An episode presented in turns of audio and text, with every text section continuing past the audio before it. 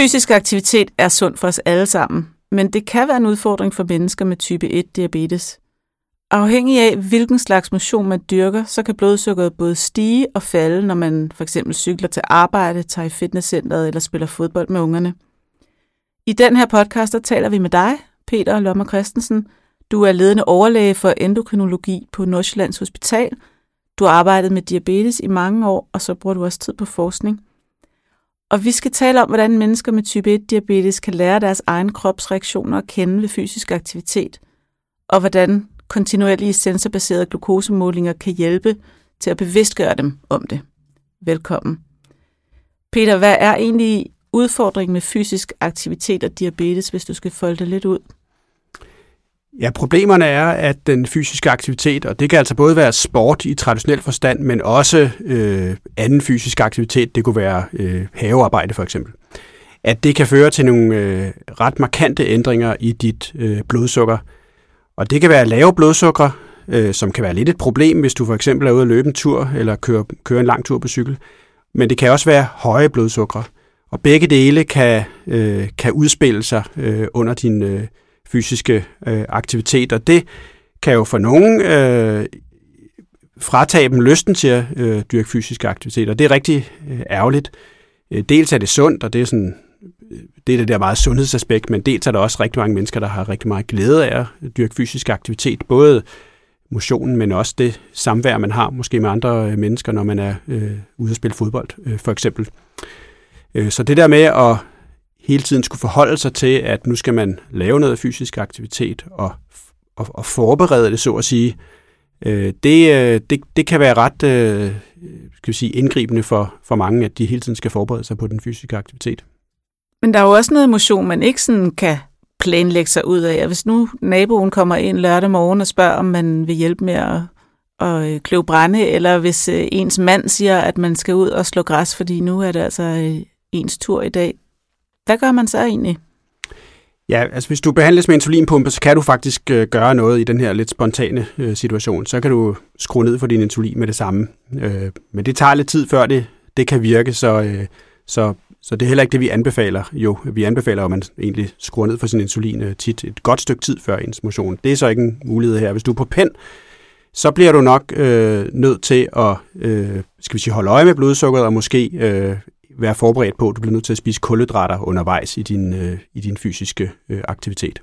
Så noget med at have en madpakke med hen til naboen. Præcis.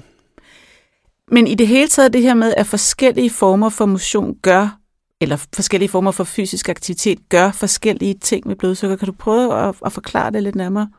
Ja, altså vi øh, skældner, og det er måske nok lidt en alt for grov opdeling, men vi har jo det her øh, motion, som hedder aerob motion. Øh, det er sådan som løb, cykling øh, for eksempel, i ikke alt for intenst, øh, på ikke alt for intenst niveau. Det får typisk blodsukker til at falde. Det kan også være gang for eksempel. Og så har vi den slags motion, hvor der er et høj intensitet. Det kunne være spurt, øh, det kunne også være øh, styrketræning for eksempel. Øh, det vil typisk få blodsukker til at stige Øh, og det, specielt det sidste her, det er faktisk nogle gange en frustration, hører jeg fra nogle, øh, nogle af de patienter, jeg følger, fordi de egentlig nogle gange dyrker motion for at få styr på deres blodsukker, og så kommer de ned i træningscenteret og konstaterer, så det stiger. Øh, øh, men, øh, men ellers, øh, så har du så den tredje slags motion, som så kunne være en kombination af det her. Det kunne være fodbold eller nogle af de her holdsport, hvor det også er lige uforudsigeligt, hvad der kommer til at ske i løbet af af den øh, form for fysisk aktivitet. Og der kan det gå alle mulige veje blodsukker. Det kan gå op, og det kan øh, gå ned. Og det er også svært at forberede sig på, netop fordi man ikke ved, hvad der kommer i, i den kommende øh, måske øh, halvanden time, hvor man spiller fodbold. Ja, og øh, øh, i forlængelse af det, så vil jeg gerne spille et, et klip fra dig, øh, for dig fra et øh, interview med en ung kvinde, der hedder Stine Andersen, som går på Sønderborg Idrætshøjskole, hvor hun selvfølgelig dyrker en masse forskellige idræt øhm, og har nogle erfaringer med det her, du faktisk taler om nu. Ja, altså jeg vil sige, nu har jeg prøvet, øh, jeg havde beachvolley i sidste periode, øhm, og det har jeg ikke prøvet før, så sådan, jeg anede ikke, hvordan det ville påvirke mit blodsukker. Øhm, og jeg troede ikke, det ville påvirke det så meget, som det gjorde, for jeg tænkte, okay, det er alligevel okay stillestående og sådan noget, men der var bare et eller andet med sådan også at bevæge sig ned i sandet og sådan noget, det var så snart, mm. så snart at jeg så det der sand, så mit blodsukker ville bare ned. øhm, og det tog mig lidt tid at finde ud af, Øhm, og det var også ret nederen i starten, fordi Altså, volley handler også rimelig meget om at fokusere og sådan noget, og så med et lavt blodsukker og prøve at ramme den der bold der, og jeg så bare, altså det fungerede slet ikke for mig. Ja, det hun beskriver her er jo i virkeligheden, jeg skifter, jeg skifter motionsgren, og så sker der noget helt nyt.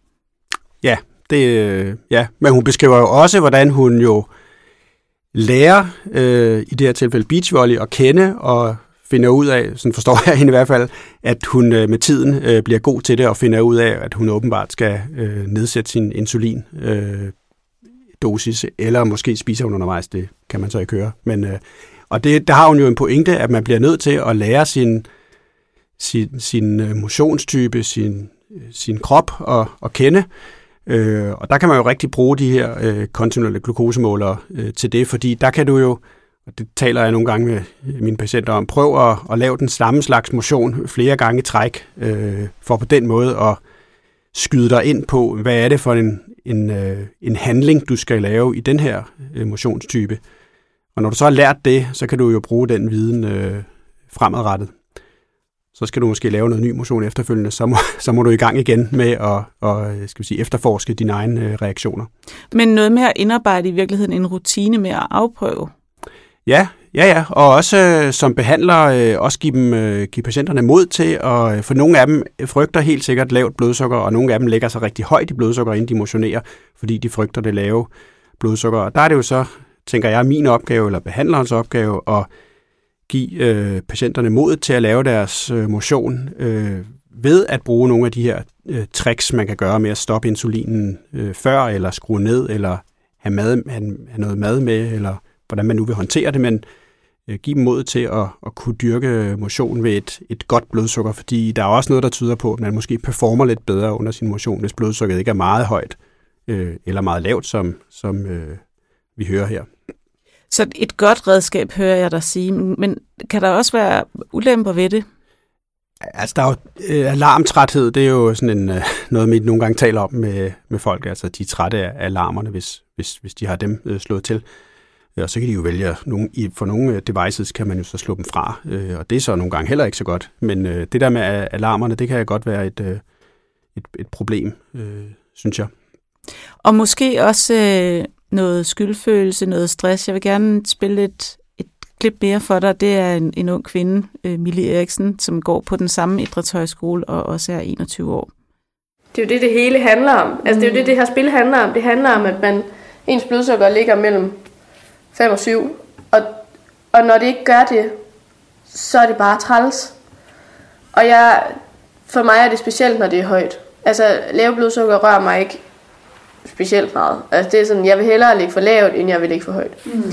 Øhm, men de høje blodsukker, de kan virkelig, altså også fordi jeg får det rigtig dårligt. Mm. Altså jeg får det sådan, jeg får kvalme og sådan dårligt på den måde. Jeg føler ikke, at jeg, det rammer mig ikke på mit humør. Altså nu siger Stine, at hun godt kan blive lidt irritabel, når hun har højt blodsukker. Ja.